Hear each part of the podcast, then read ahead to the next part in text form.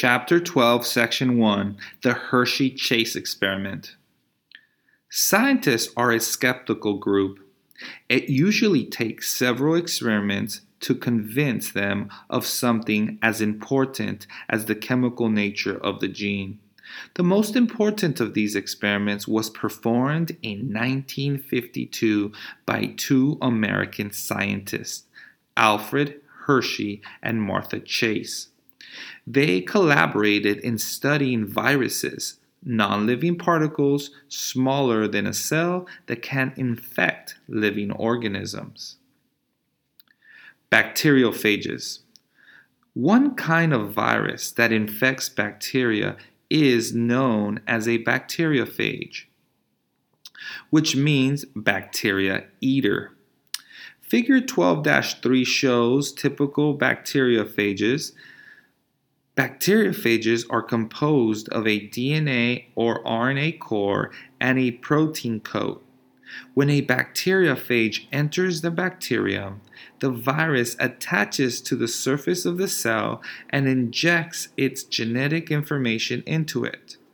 The viral genes act to produce many new bacteriophages, and they gradually destroy the bacterium.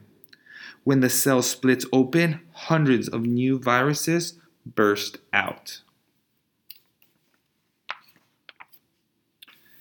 Radioactive markers. Hershey and Chase reasoned that if they could determine which part of the virus, the protein coat or the DNA core, entered the infected cell, they would learn whether genes were made of protein or DNA.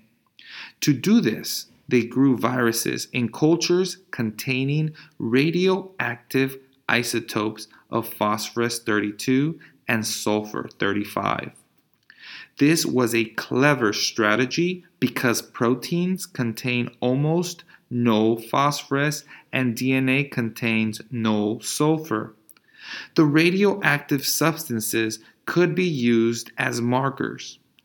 If sulfur 35 was found in the bacteria, it would mean that the virus proteins had been injected into the bacteria. If P32 was found in the bacteria, then it was the DNA that had been injected. The Hershey Chase experiment is shown in Figure 12 4. The two scientists mixed the marked viruses with bacteria. Then they waited a few minutes for the viruses to inject their genetic material. Next, they separated the viruses from the bacteria and tested the bacteria for radioactivity. Nearly all the radioactivity in the bacteria was from the phosphorus or P32, the marker found in DNA. Hershey and Chase concluded that the genetic material of the bacteriophage was DNA and not protein.